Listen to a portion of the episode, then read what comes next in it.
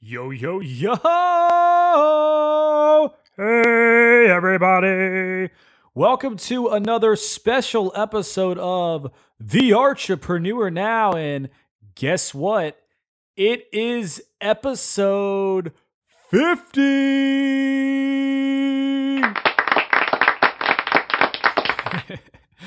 love how I get like four claps out there. I've heard other people hit milestones on their podcast and it's like fireworks and explosions and like 3 million people celebrating. And yes, my applause was awesome. I just wanted to say thank you all so much for listening to the show and making it to episode 50. I have no plans on stopping anytime soon. It has changed my life. I hope that you all have connected with me in some way, shape, or form. If not listening to the podcast all the time, at least checking out artsynow.com, where I do post all this fantastic information and I share a lot of my journey and my personal struggles in trying to create this life I love. And, you know, having the opportunity to get inside the minds of like 50 to 100 different creative entrepreneurs is quite the privilege. I mean, it has been the best thing that has ever happened to me. The connections I've made, the networks I've built, the people that have helped me, the people that I've been able to help. I couldn't change a thing about it, and I'm learning so much, and I cannot wait to contribute more and more and more to the world. So thanks again for listening. And another episode today, I've got Thomas Griffin. He's a cool dude. He's out of the San Francisco Bay Area. He is the founder of ArtSquare, which is basically like a social marketplace that connects artists, with professional photographers, to get their images digitized and online. That is awesome. I mean, it is sweet. It gives both of them a chance at a platform that could help them and mutually benefit each other. So if you're an artist out there and listening, make sure you tune in. Make sure you check out ArtSquare. If you're a photographer, do the same little thing. So for all the show notes, it's artsynow.com/50, and buckle up your pants and panties, little boys and girls, because here we go. Come on, everybody, let me hear that beat. Come on, everybody, let me hear that stickity-stickity-rickety-dickity beat, yeah. Well, here we go now. Who wants to get a little bit funky out there? Who wants to get a little creative out there, huh? Yeah. Which one of you wants to get a little bit artsy now? Well, I do. Well, then get on with your bad selves, yeah.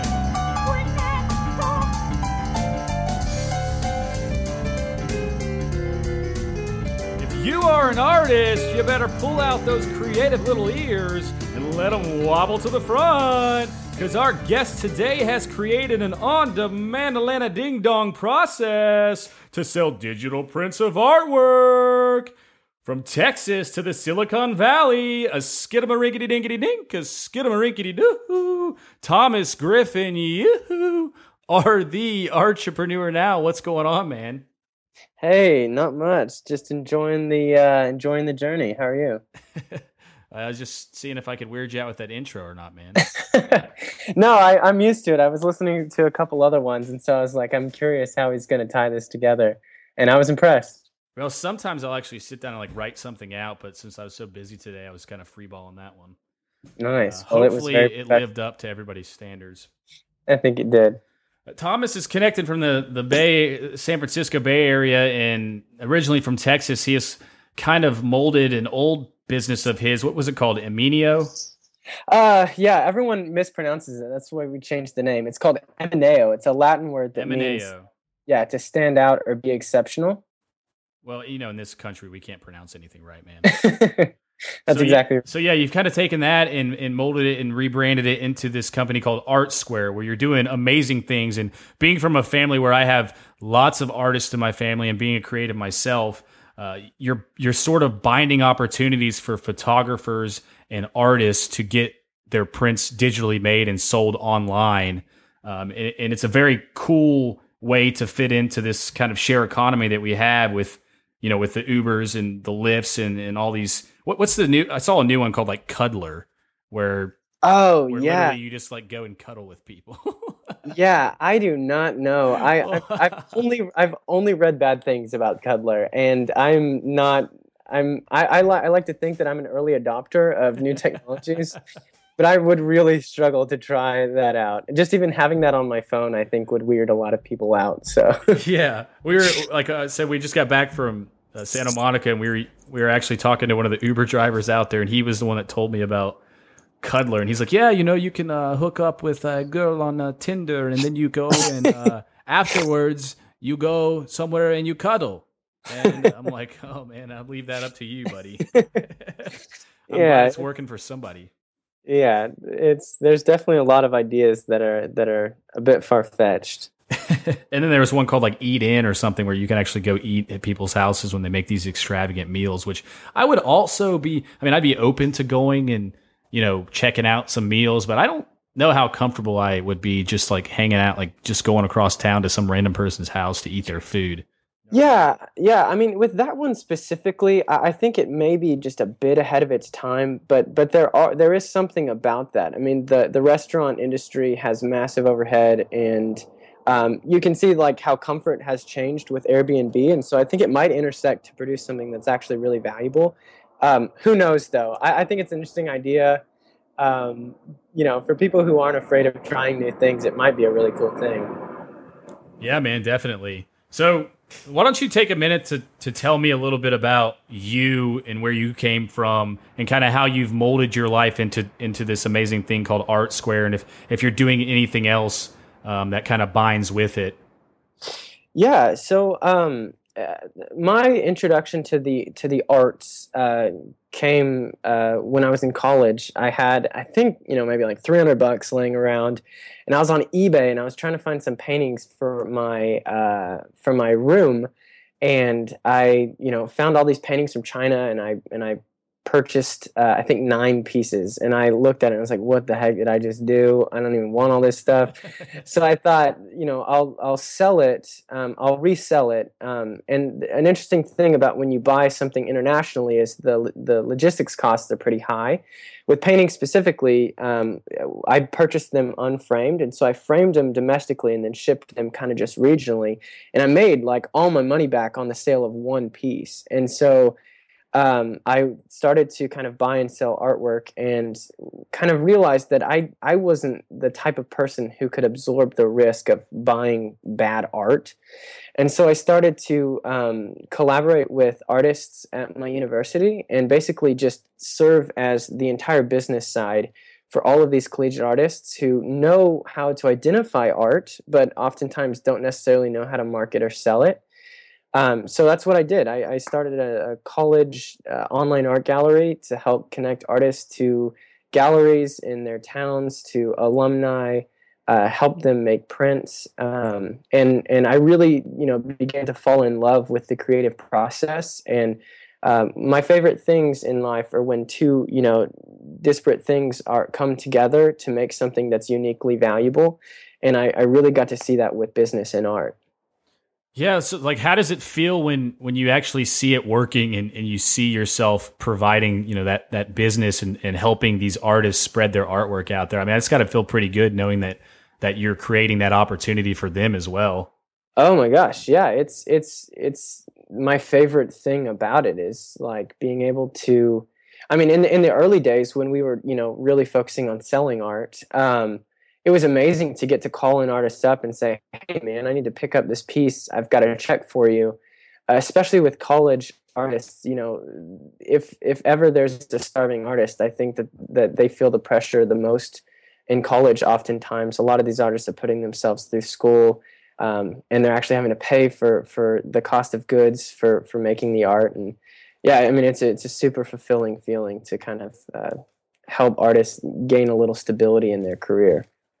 Yeah, because it's one of those careers that's the most, you know, the hardest to make a living sustaining on your own. It really is. And listening to all the artists that I have on this show and their techniques and how they do it and how they sustain the living, it always blows my mind, you know. And most of the time, you know, 95% of the time, they're not just an artist. You know, they have to do something else to sustain. And so this just gives them another outlet for opportunities. And I think it's a great thing. Yeah, I think that's true. I'm not sure. That's definitely something that I don't try and promise artists is, hey, we'll make you successful. It's pretty subjective, but it is.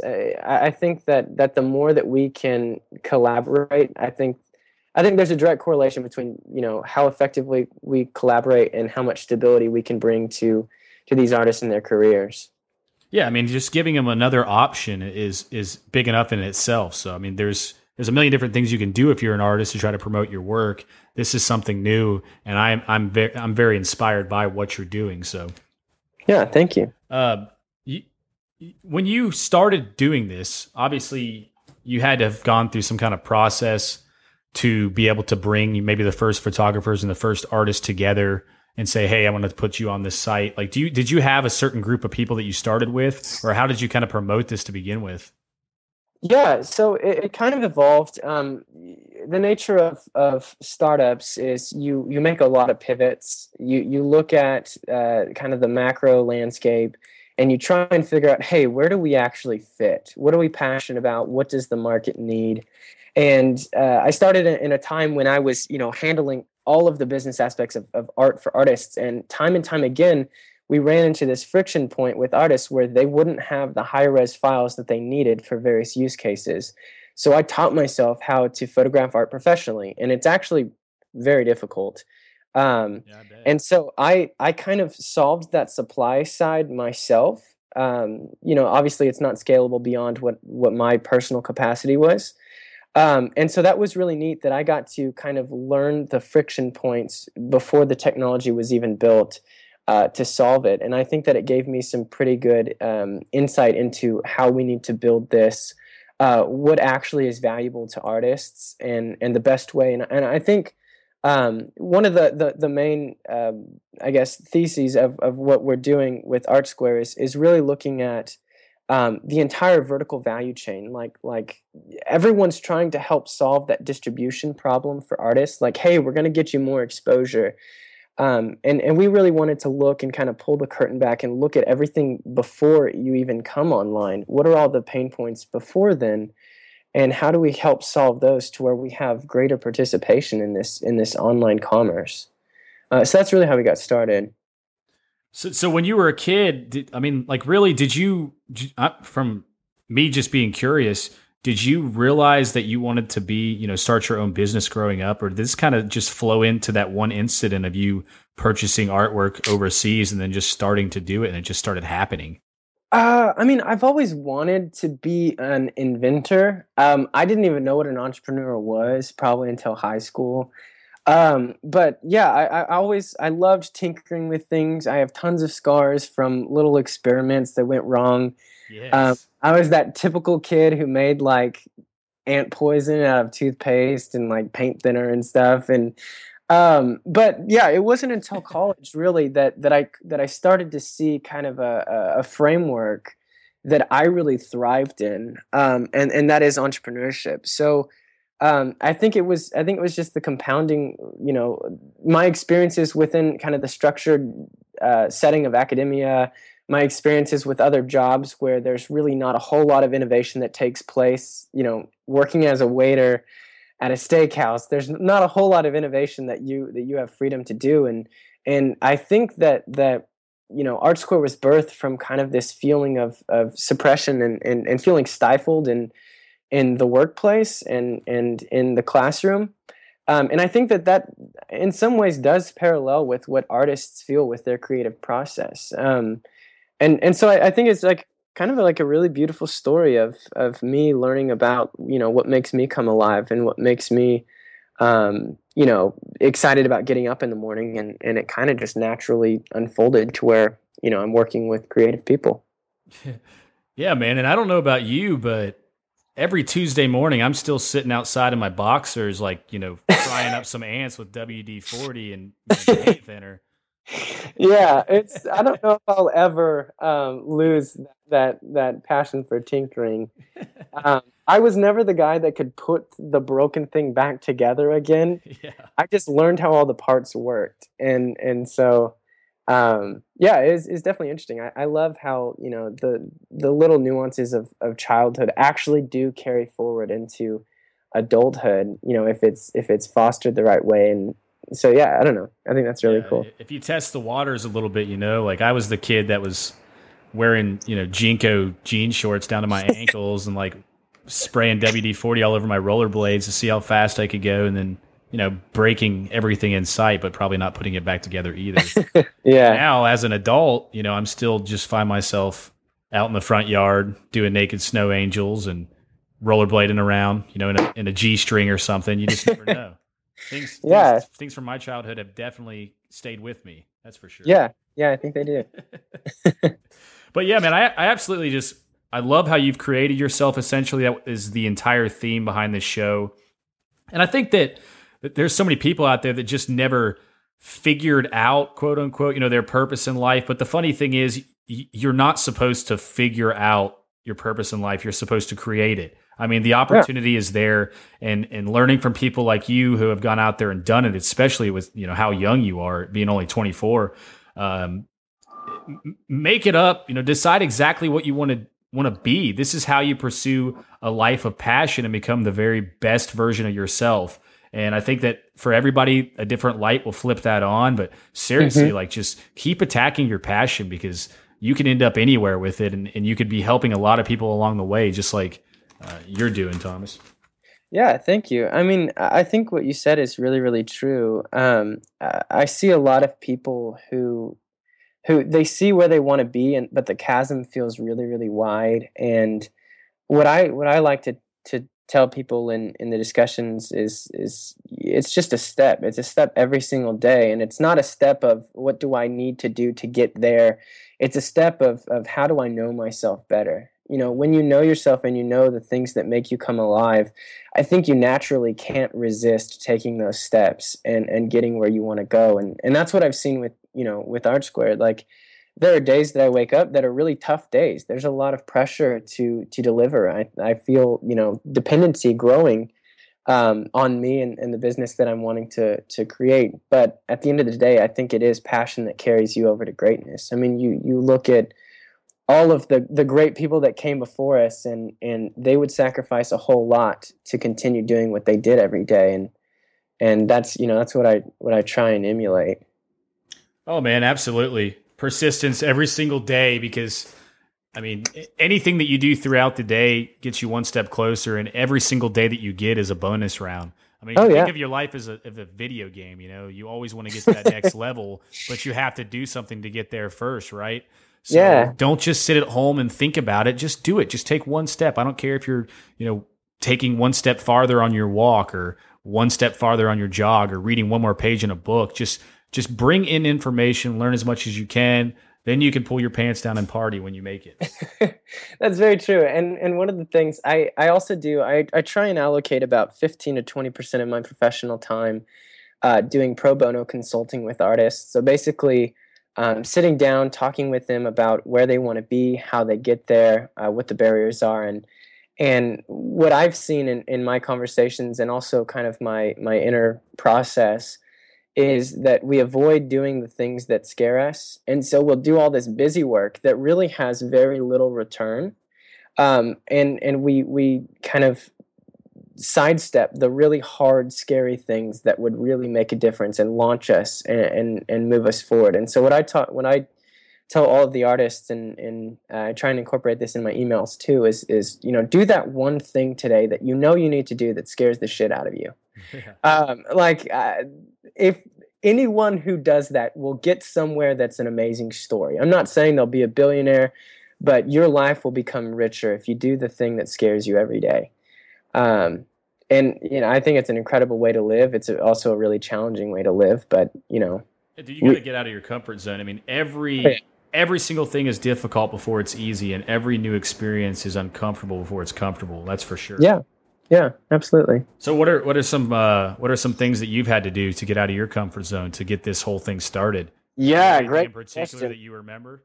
Oh yeah, I've got tons of it. So I am a pseudo perfectionist. Like, my room is messy, but I'm a terrible salesman, because like if I was a car salesman, I would have to tell the person buying my car every single thing wrong with it. And I feel like maybe even like hyper responsible for people's decisions around the information that I disclose. And so having a business is really challenging because you're asking people to, you know, get in the car and ride along with you and make an investment. And that's really, really challenging, especially when talking to artists. I think that artists, and rightfully so, are sometimes skeptical of solutions that come around because they've been taken advantage of historically. And so it's really hard to sell something to an artist, and you know, when it's not the perfect iteration of it. So one of my biggest challenges is just launching today. You know, push it today, make it live today, have the conversation today, cast the vision. That's really, really difficult. And where that probably manifests in the most extreme way is raising investment. So we closed our investment round a few months ago, and it was the single most challenging thing I've done professionally. I think, you know, I've probably grown internally and that was harder, but, you know, raising money for a business, you know, venture money is really, really challenging because you're basically committing yourself to something and you're asking someone to buy into your vision. And it's, you know, at the time that you typically raise your seed round, it's just smoke, mirrors, and a whole lot of passion. And, you know, that materializes, you know, is often not the case. Most startups fail. So just the fact of making this a legitimate business and getting some venture capital behind it, was probably the scariest thing I've ever had to do, and probably will continue to be the scariest thing I've ever had to do. Also, you know, one final thing, moving out to the West Coast, leaving the life that I knew to be in the land of opportunity. I don't want to over-idealize it, but if you're starting a company, San Francisco is probably the best place. Yeah.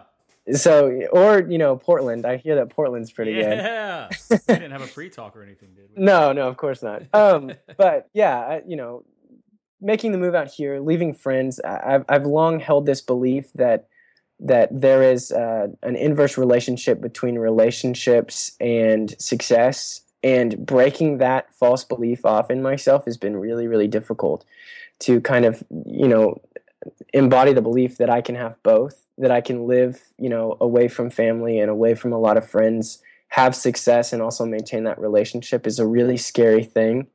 But I'm out there, man. I'm on the ledge. I am not even close to successful, but I am living a raw, you know, vibrant life, and I wouldn't trade it for anything. Yeah, dude. And I'm super pumped for you. I mean, it's an amazing feeling, isn't it? Like, you know that you're giving it everything you have. And even though at the end of the day, like most entrepreneurs, you think that you haven't accomplished enough, or, you know, you haven't gotten far enough, which is a normal feeling to have. But then if you look back and kind of reflect, it's amazing what you know, how far you've come. And you're talking about startups and how hard it is to start. Like, yeah, I mean, I've failed a few myself. It's amazing, but I'll tell you what, I wouldn't trade any experience for anything in the world. You know what I mean? Yeah, absolutely. You can learn from everything, and I think that successes really do stem off the back of your failures. Yep. Yeah, absolutely. And one of the really cool things about ArtSquare is, you know, or even any startup is there's a whole lot of cushion for those failures. You know, in ArtSquare, I don't even know if we are successful yet, but I failed, you know, hundreds of times. That we focused on features, we focused on certain demographics, you know, we focused on sections of the market that just never really materialized, and we wasted money and time on it. But what's neat is you do gain something that can never really be stripped away from you in those experiences, and they enrich and make you better at making decisions in the future. And so really success is success goes to the people that just hang on, you know, just hold in there. Like, don't let go, just keep going, and you'll end up somewhere I think that you want to be. Yeah. When life gives you lemons, you paint that shit gold. Exactly. You find some people who are really thirsty. But yeah, no, I think that's right. Well, do you think that it was harder to get started or to keep going? Gosh, I don't know. I think keep going. Getting started, I'm pretty spontaneous, so I'm like, you know, what the hell, let's just try it. And, you know, your ego is involved early on. People think it's pretty cool that you're starting something. And, you know, there's a lot there. There's a lot of the ideal that's just like, yeah, man, I'm going to be the next, you know, Mark Cuban. You get a lot more dates, you know. People dinner. I've got to start up. And people are like, oh, do tell, you know. But the reality is that's just a veneer. That's not even real. The reality is that it's easy to say that. It's easy to embark on that journey. The hard thing is to execute every single day. And to be completely candid, I still suck at that. Yeah. You know, it's very, very hard. It's like I'm kind of under the weather this week. And I can feel like this stockpile of things that need to get done. And so it is. You know, you're in the trenches. But the amazing thing is that when you're vulnerable and you're authentic with people, they've got nothing but love for you. I mean, there are CEOs who, you know, are very understanding of the process. You know, when I disclose how I feel and when I think and you know, the true fragilities of ArtSquare with artists, I'm met with a whole lot of support. And so, you know, there's nothing easy about it, but I think it's an amazing place to kind of live in. And I think that you build up enough kind of commitment and it almost becomes like a challenge to yourself of can I see this thing through, you know? Can I make this where other people have failed? And I think that's a really interesting, you know, element of it that really does, you know, keep me moving. Yeah, man. So when you throw on the vision goggles, like where do you see this moving in the future? I mean, do you plan on taking ArtSquare up and away, you know, to Never Never Land? Do you have other plans around it? What is Thomas doing? Yeah, I definitely, I mean, we're shooting for the second star on the ride or whatever. I definitely, I wouldn't be with ArtSquare if I didn't believe in the long-term vision. It's too hard to have a short-term goal. With ArtSquare, what I want ArtSquare to become the place where art lives. I want to make a home for art and really tackle that by focusing on solving all of the pain points that artists face when managing their art files, whether that's getting them, you know, taking them from analog, from actual canvas to digital, or it's managing file types and versions or sharing those files. I really think that we can, you know, we have a pretty solid shot at becoming the place where art lives. And so that's what we're gunning for. We have to be very smart about how we get there. If you do too much too soon, it's really hard for people to even understand what you're doing. But yeah, I definitely want to be, you know, the 800-pound gorilla. But I don't want to lose my soul in the process. And that's a fine line that you walk. So yeah, that's my professional aspirations within the, you know, the framework of ArtSquare. Personally, man, I want to continue to work on problems that matter. I have a startup idea about every single week, and I write them down, and I swear to myself that I won't touch them. I send, you know, probably my best ideas out to a handful of people that I trust that hate their jobs and want to be entrepreneurs. And I say, just run with one of these things. You know, so I nerd out about problem solving. I think about the future a lot. I think about the intersection of technology and culture and humanity, and it has some very unique challenges, you know, in the future. I think we've got a lot of unique challenges, but I also think that at no other point in time can we strip humanity down to its most basic components and kind of just enjoy that. I think that we're kind of transitioning to an abundance economy eventually, and that's a big thing to unpack, and I get a little kooky about it. But I definitely think that there's a surplus of problems that we have and a surplus of creativity to solve those, and I want to be in that spot for the rest of my life. Yeah, man, beautiful. I'm going to have lots of quotes to stack on the show notes for this. Absolutely, man. I'm a romantic. You're not reading off a script, are you? No. Next page, please. Yeah, no. So when do you think was the last time that you were doing something and you just, you know, ripped a giant fart? Ripped a giant fart. Like literal or... I'm just kidding, man. Yes, I mean, I'm a little gassy. I've been taking some medicine, and so it could have been during this interview. Everybody has to do these little things every day to kind of keep our focus, you know, like, you know, some people exercise, some read books, some drink heavily, some hit the bong, some play slap the bag, you know.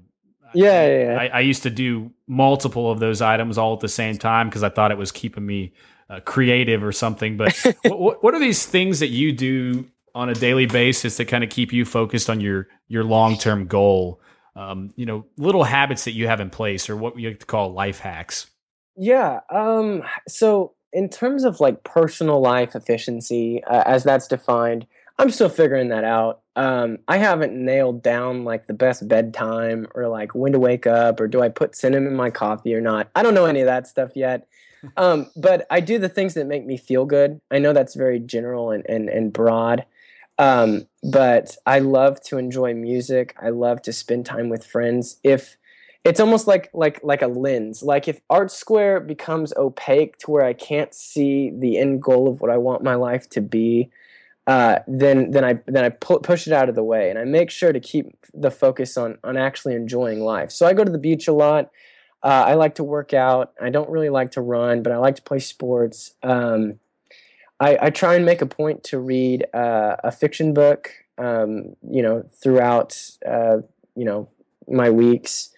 I travel a lot. I moved from Texas, and so I you know, Thanksgiving's just around the corner, and I've got plans to go home. I go down to San Diego to visit friends quite often. And one of the really cool things about, you know, the culture that I'm trying to build into ArtSquare is you know, enjoy life first, and you'll produce the best things in work. And so, you know, and to answer it in like a really broad brushstroke is, you know, I just do the things to make me feel good. You know, I like to get a little rowdy on the weekends, especially at concerts. And, you know, I play Destiny video games, pretty fun. But yeah, you know, What kind of music are you listening to, man?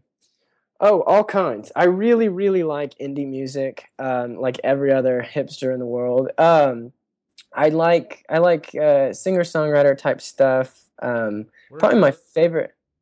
Go ahead. I was just gonna say, what are some of the bands you listen to in the indie scene? Yeah. Gosh, I get a little insecure trying to talk about music because kind of like secretly, I'm like afraid I said the wrong genre. But anyway, I really like Alt-J right now is really good. Chet Faker, he jams. There's a band called Johnny Swim that I actually saw in concert the other day that I really, really enjoy. Just real feel-good stuff. And then sometimes I like to get a little ghetto. I've been listening to A$AP Rocky. Yeah. That especially when I'm like about to like go bench press or something, just turn that thing on and I'm unstoppable, man. Yeah. Have you heard I don't know if you like The Strokes at all, but Julian Casablancas' new stuff that he did with The Voids, pretty damn awesome. No, I'm not. When we hop off, send me a link to it. I'd love to check it out. One of my favorite, like why I love Spotify is it's just this huge curation engine for music, and I love that we can kind of like find these little nuggets. I actually send out a artist of the week or of the month to my best friends, and we just rock out together on. So yeah, I love uncovering new music. So send that to me. Yeah, man, absolutely, and that's cool because we do that as well. Ship stuff around, and I'm really, really big into music. It's probably like at the center of my life. Oh, okay. I love a lot of indie music too. So yeah. Maybe you can add me to your Artist of the Month club and I'll jam out with you. Yeah, maybe so. And if you send out kind of a curated list of artists that are dope, I would love to get that. I don't know if you do that or not, but I can do that. I think that'd be pretty chill. I've actually thought about adding that to Artsy now, just art and like certain music that I'm listening to right now. Yeah, put it in the sidebar or something, but then sometimes I feel like a gremlin's going to come out and slap my hand and be like, you can't share that link there. Yeah, I'm sure that you can. I think Spotify actually enables that. I think that you can embed. I'm not sure. I really don't. No, you can. You can share it, but the thing is the people can't play it unless they're logged into Spotify. That's the frustrating thing. It's ridiculous because they don't really compensate the artists very well at all because I've talked to a lot of musicians I've had on this show, and they always complain about Spotify and how much they hate it because, you know, they get basically nothing out of it. I think somebody got like, I want to say like 15 to 20,000 plays somewhere, and they got paid out like $1 or something ridiculous. Oh, nice. That is terrible. I didn't realize the payouts were so bad. I'd heard some controversy around them. An interesting thing, and stop me if I start rambling, but I love the music industry just because in a lot of ways I think it's a precursor for other industries where creativity and culture have become commoditized. Just like the cost of making an MP3 is literally zero. And so we're having to you know, innovate ways of capturing value around just listening to music. And I think that we're in the growing pains of that.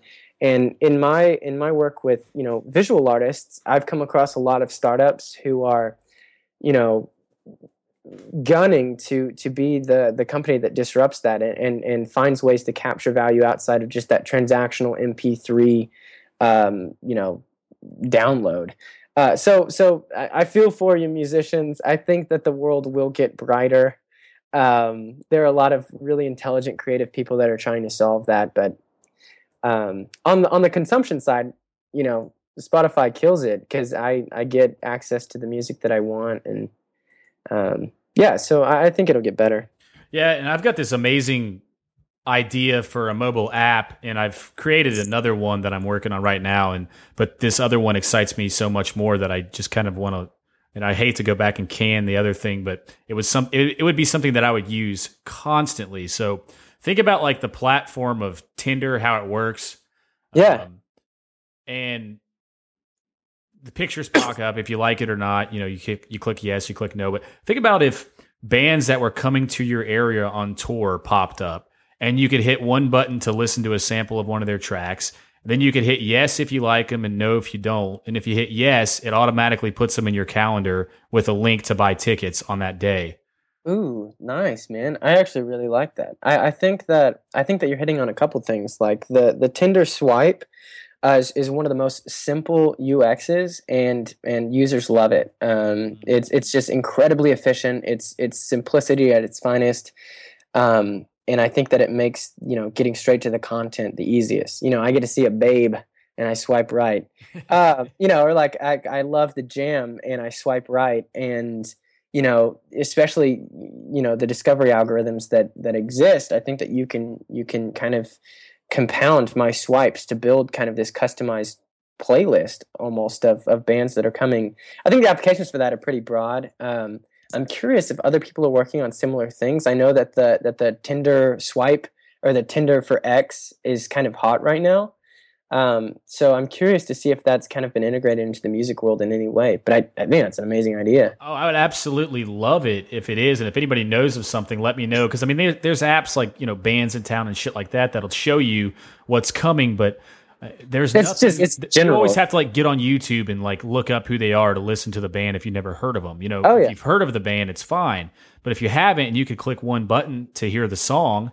Yep. And then if you like it, it puts it on the day in your calendar. I mean, that would be huge, and it's the most simple thing ever.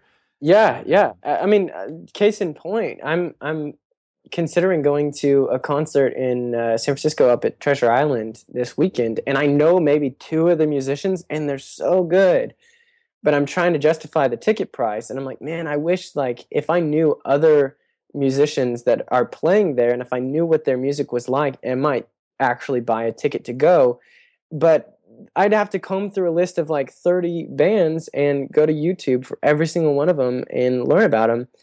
And that's just a hassle. I would love to just like be able to swipe and preview and then, you know, probably buy the ticket to go to that concert. I think that's a really great idea. I think it's an idea that if we put it on Kickstarter with a good prototype and a video, I think it could raise some money. Yeah, man, crowdfunding is so cool. I definitely encourage you to do that. Have you dabbled around with it at all? I had I raised like $2,500 for Eminio back in the day or something like that. And I would call that a non-successful campaign. I gave a talk on the experience locally. about crowdfunding, you know, under the, you know, people would call that a mildly successful campaign. And I got to give the pros and cons of working with a platform. So I have, I want to do more crowdfunding campaigns. I'm curious how people will use it in the future. Yeah. It's kind of like Etsy, you know, it starts to become just saturated with ideas. And so I think the curation engine for those ideas needs to get a bit better. But also I think that a lot of creatives and a lot of businesses can use it successfully as a platform. You just have to kind of find a way to tell a unique story and get, you know, buy-in that you're the, you know, not just that you have a good idea, but you're the person who can execute on it. Because that's what I've noticed with Kickstarter and a lot of, you know, on the investment side too, is it's a great place to uncover those hidden gems. But there's not a whole lot of transparency in you know, the projects that don't, you know, deliver on time, or the projects that fail. And so when I start to see more of that kind of the analytics and transparency and social kind of elements tied into it, I think then I'll start to participate a bit more on crowdfunding. Yeah, dude, people don't buy what you do. They buy why you do it, you know? Yeah, so, exactly. Yeah, you put that behind you, and I do see people that are much more confident, that seem like they know what they're talking about. And it's a lot of times it's people that have been a member of the site and actually invested in other people on the site as well.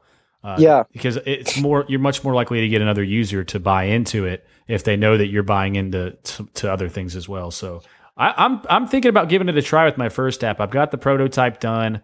I've talked to a couple people. I've gotten some great feedback. It's just I don't have the $5,000 or $6,000 that it takes to, you know, create the app. Yeah. And since it's a free app that doesn't make any money, it's hard to find someone that's like, yeah, you know, I'll join in with you and do that pro bono just for half of it. Yeah, yeah. And there's nothing really proprietary about it. I think that's the challenge is you know, simple idea. But what I'm noticing is that simple ideas are you know, you can totally monetize on those, and you can totally build those into mega businesses if you can capture the network correctly. But it is a challenge. I do definitely. If you put it on Kickstarter, I'd love to support that. I'd love to see, just personally, I would be an avid user of it. Yeah, just, you know, I say go for it. You know, let's live out the things we've been discussing all day, and just, you know, start to make stuff happen. That's what I love to do. You know, if I'd love to be an investor one day. I'd love to be an advisor to various projects, and you know, I think the part where I can really shine is just like, dude, it's an amazing idea. I think you're the guy to do it. Let's just get it done. You know? Yeah. Yeah. So I'll be the guy who's like kind of prodding you, saying, "Hey, Heath, did you get it done yet? Let's do it, man." Yeah, and I do a mastermind podcast with Paul Kemp, the app guy. He's got the App Guy podcast, and so he knows. I mean, he's interviewed over, you know, 150, 200 of app developers, and a lot of them have been mega successful. So he learned so much, and having those conversations with him, you know, they're amazing. And he was actually the one that was like, I think you should put this on Kickstarter because I think it can actually raise the funds. And we try to get the $5,000 or $6,000 to get it built. So yeah, man, maybe hang on after this is over, and I'll show you the prototype or whatever on my screen. Oh yeah. I'd love to. Check it out. But if you could go back in time, do you think there's anything that you would do differently now? Yes. I think that's a really funny question. Anytime someone like says, no, I wouldn't change anything. I don't know. I absolutely would. I appreciate because if I went back and changed it, I still maintain my experiences right now. But yeah, I would have launched sooner. I would have started selling the vision much sooner. I would have tried to listen to artists a bit sooner. What else? I might have dropped out of school. Yeah, man, me too. I think, you know, I don't want to be the guy who's just like, hey, you know, don't go to school, like.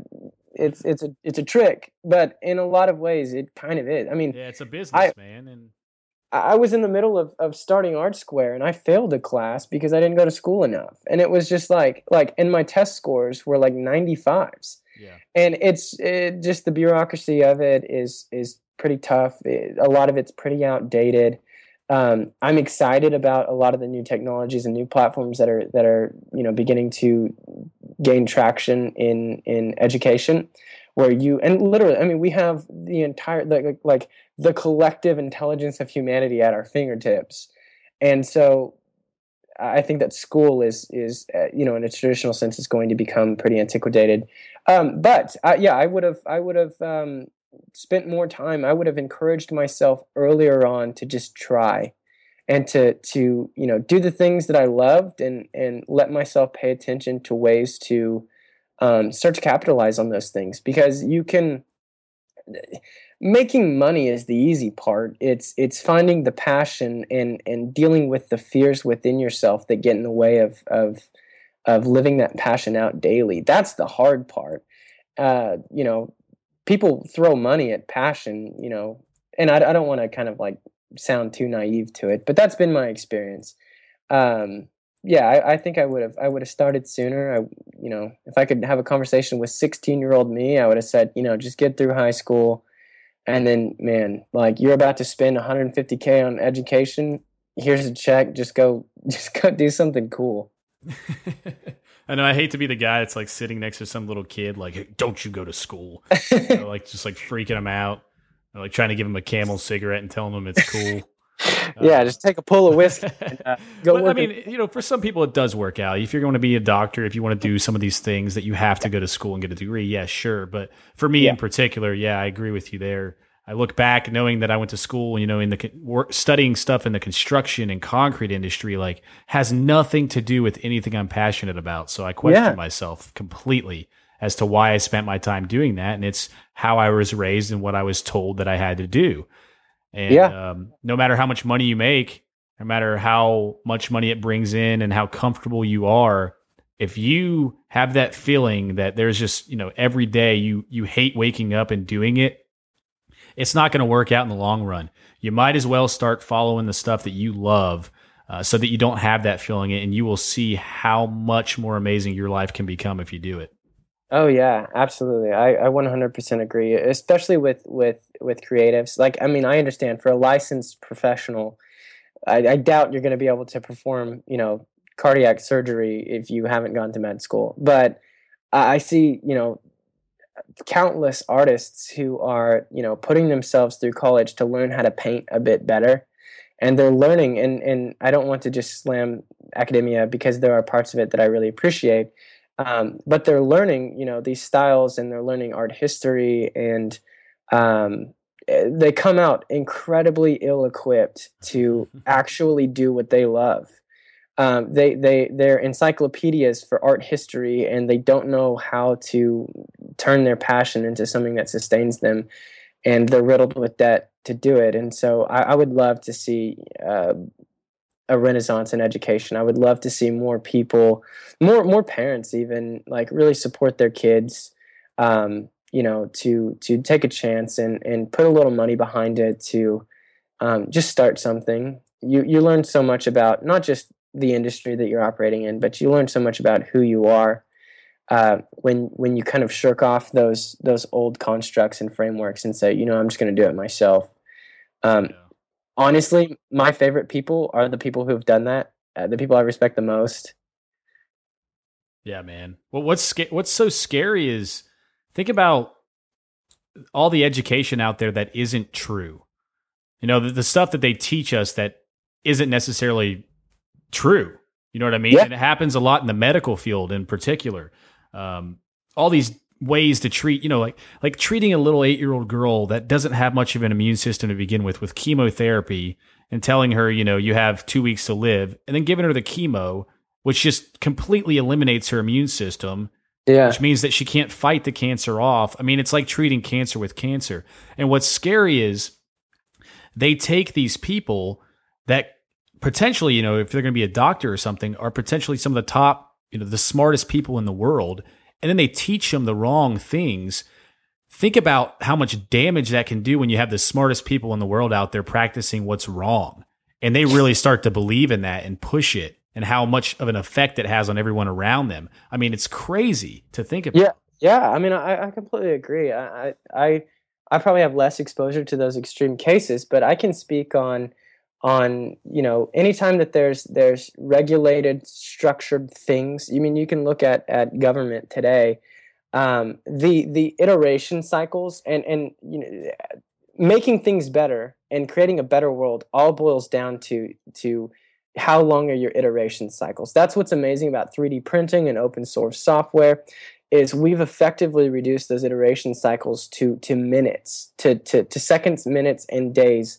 And in a field, you know, that's steeped in regulation and licensing, for better or worse, those iteration cycles are much, much slower. And sometimes that's because they're riddled with risk. You know, the risk of writing bad code oftentimes is not going to kill someone. The risk of prescribing a new medication is a lot higher. But I think that we've kind of taken that pendulum swing of you know, stifling innovation at the trade-off of for safety. And I don't think that we've done the best job of it. And so I think that new technologies, new solutions aren't necessarily disseminated as quickly as they could be if we lived in an unregulated or a less regulated world in some of those industries. You know, like and what it does is it effectively pushes those alternative medicines or those alternative solutions outside of the regulated sector. And it actually makes those a bit more risky. They're not getting the funding necessarily that they probably deserve. There's not the conversations, the actual like rational conversations around them.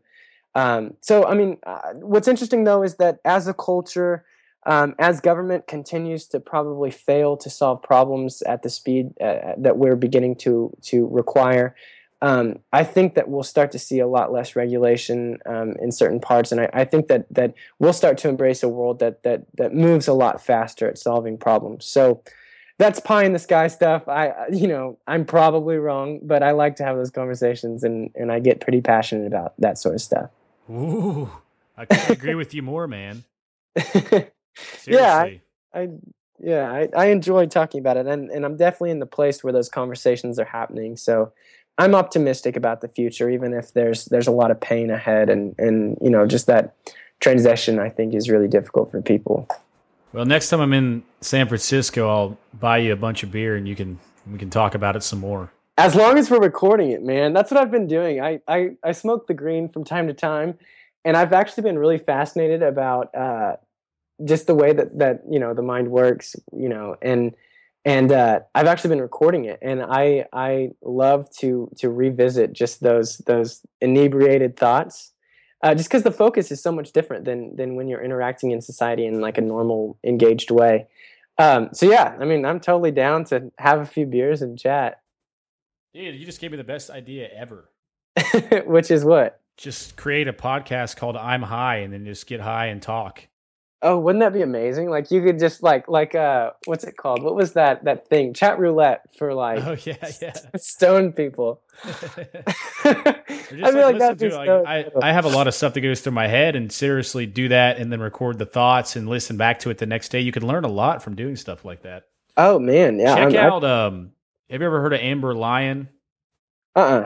She's a journalist, and she's got a show and a website. If you go to reset.me, and you'll really be infatuated with the entire platform, and it's awesome. But she studies psychedelics and medicine, and she really interviews all these doctors and amazing scientists and things like that, and puts it all together as far as helping people with diseases and addictions and the war on drugs and all that stuff. And it's really interesting stuff, man. Yeah, I've never ventured into the psychedelics. Just. I get a little timid when it comes to that stuff, but I've chatted pretty extensively with people who are close to me who have, and it's a fascinating, completely under researched field. Yeah, well, she's busting that under researched field out and finding all the people that know so much about it. But it's not just, they do a lot of stuff on cannabis on there. They do a lot of stuff on natural plants that are banned, that aren't even harmful and that aren't even psychedelic. Yeah, it's pretty cool stuff. Everybody out there, check it out. Cool. Reset.me. And so if we're getting short on the time here, but if you could spend a little bit of time creating something with anybody from the past or present, who do you think it would be and what do you think you would create? Oh, wow. If I could spend time creating, so that's probably one of the better questions I've come across. Oh, man. Like if I could have like a team of Avengers of like just brilliant minds to solve problems. Yeah. Okay. Steve Jobs would definitely be on there, but we'd have to have a real sit down about collaboration. I'm not sure if we'd be a good fit, but he's brilliant. I think that he, you know, he saw around the curve in ways that I haven't seen a lot of people do, and that's all innovation is. It's just being able to see around that corner. I would probably Travis from Uber. I think what he's done and you know, whether he stumbled upon it or not, the idea itself pretty cool, but the really impressive thing is how he's executed on it. He's having to learn, obviously, now that he's a bit bigger, his ability to get stuff done and basically like face regulation and say, you know, F you guys, I'm building the future is really, really impressive. I've got a couple friends of mine who are working on pretty neat projects that if I was a better CEO, I could probably, you know, sell them into hopping onto ArtSquare. And I'm having to learn how to do that, but I would love to work with some of them. I've got a buddy in Colorado who he's a smart guy. I'd love to work with him on a project. You know, I don't know. That's a really hard question. I'd love to do something in maybe in education or finance or, you know, just a lot of those old industries that are ripe for change. I could tell all your passion because you're going to be involved in so many different things. And that's exactly how I feel. Like that's how my mind works. Oh, yeah. It's crazy that you can see the parallels between all of it. I think that if I ever write a book one day around, when you write a book. When I write a book, it'll probably be, you know, unpacking the common kind of those macro trends that happen in every industry. You know, just as we've built new layers and new platforms for communication and collaboration. But yeah, I mean, I don't know. It's hard to say. I think probably the coolest guy from history that I'd like to meet, because I don't even know. Like this guy was so far ahead of his time. Nikola Tesla, like what a cool dude, you know, like he was just in it to like learn and experiment. And I really, really appreciate that about him. So I think that he'd be, you know, I'd like to have like a French press coffee with Nikola Tesla. Oh, I love French press. Oh yeah. Yeah. That'd be pretty cool, man. I mean, to be able to invent things like he did and, you know, engineer in the time that he was in, it's amazing. Gosh, yeah. I'm sure tons of people thought he was like a sorcerer. Oh, yeah, absolutely. I mean, he looks like one, so. Yeah, he does. But anyway, yeah. If you had to battle Godzilla, how do you think you would use your creativity or talents to defeat that big, ugly bastard? This is one of my favorite questions. I love to like, would you ever, or how would you, like the Titanic, no offense to anyone who might be related to people who did not survive. I know for a fact I would have survived that thing. Like I just like I've got about 5 hours to come up with a solution to not die on a sinking ship. Okay. But for Godzilla, yeah, I mean, I could take him. I think that you know, to pull out the CEO card, I think I'd have to be able to assemble a team. You know, I'd want the scientist, I'd want the military guy, but like a level-headed military guy. You know, I'd want like the reptile person. If I couldn't assemble a team, I'd probably just, you know, go live on like a remote island and hope he didn't stumble upon me. But yeah, I mean, like, I don't know if I'd be good with a rocket launcher. Like modern rocket launchers, I'm sure are pretty good at auto locking. But he's a reptile. I don't know if he has a heat signature. You know, there's a lot of things that go into this that, I don't know. What would you do? If I had to battle Godzilla? Yeah. I would probably dress up like Godzilla to confuse the hell out of him and then hope that he wasn't gay and rape me. Oh, like if you pretended to be like his offspring? That, like, sometimes they have like the, like, animals have that really weird instinct that kicks in.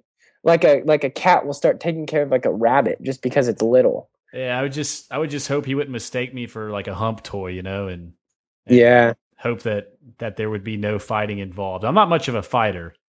Understand. Give him a high five and just hope that he's not angry enough to just eliminate his own kind. But there's got to be one reason why he's the only one, you know? Yeah. I mean, and probably, you know, a lot of people, you know, turn to violence, I think, because they don't feel like they have a voice otherwise. You know, you do the whole podcast thing. It might be worthwhile to just sit down with him and, you know, ask him, you know, just kind of get a heart check on how he's feeling. That might be a great way to kind of disarm the beast. Yeah, I've had some mindfulness coaches on before, and a lot of them go down that route. Yeah. Finding out a way to coach them into being their friend and then using them for good. Yeah. So it is a great question, dude. It's always good to hear the creativity that it brings out in people. Yeah. I'm going to start bringing that up in dinner parties. Just hashtag Godzilla, you know, I'll just search for it and I'll see it. So, before we say bye real quick, do you have any closing advice that you'd like to give our listeners, or do you have any favorite, you know, resources or tools that you use on the internet or on your phone that you think people could find value in? I'm trying to think. There are a lot of applications and tools that I've used, you know, within like actual like workflow management, task management, that have been pretty revolutionary for, you know, developing out ArtSquare. Personally, I can't really think of anything off the top of my head. For everyone who's listening, though, I think the biggest thing is find that thing that makes you come alive and just do it. The risk is never as big as we feel like it is. The return is always higher than we can imagine. Just the experience to live a great story. I think that that's the future. I think that we're transitioning from like a money or a transactional economy to a storytelling and a relational one. And I know that maybe this is a bit more vague and ahead of its time, but I think that the people who have the best stories are going to be the ones that really can lead us into greater creativity and greater success and greater collaboration. It's not an IQ issue. It's about knowing yourself, and it's kind of that emotional element and that creative element. So there are no tools, there are no prerequisites to just starting. So I would encourage people to do that. Beautiful, man. Thank you. And all of this advice and all the show notes and everything will be on artsynow.com / Thomas Griffin.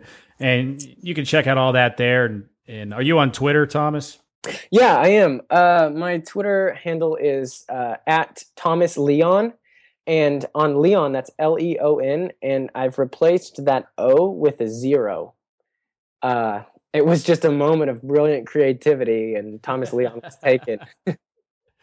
I'm just kidding, but yeah, Thomas Lyon replaced the O in Leon with a 0. Awesome. And do you have any other? Obviously, artsquare.com. Do you have any other? Connections you want to make? Yeah. So all of our socials for ArtSquare is just at ArtSquare app. So ArtSquare app. You can find us on Facebook. You can find us on Twitter. We're on Pinterest, but it's a ghost town there. That's kind of the next. I don't know how to use that damn thing. I know it's intimidating as a male, but honestly, I think that Pinterest is all about intentions.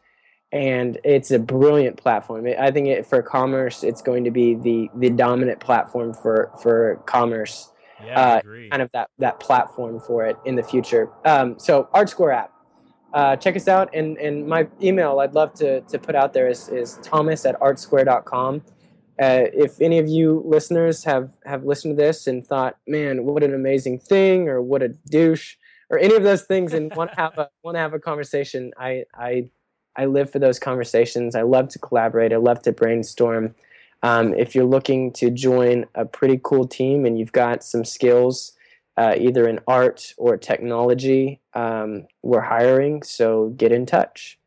It's like God damn it, I listened through that whole thing and he was such a douche. Yeah. Well, at least I'm giving them like the channel to scream at me for my contrarian and ridiculous beliefs. I love it.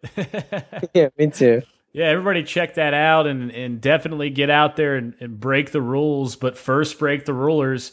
Surrender to your passion. Do it. Passion is what is going to drive you. Then practice and practice and practice some more.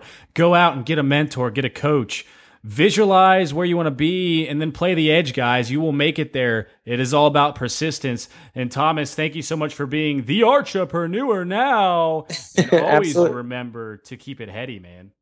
Yes, absolutely. Thanks for the opportunity to be on the show.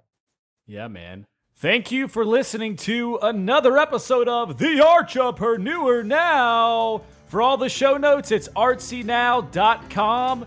If you want to be a guest on the show, email me at create@artsynow.com or on Twitter at @HB_Armstrong.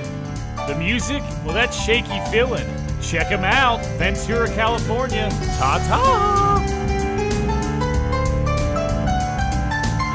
Keep it funky.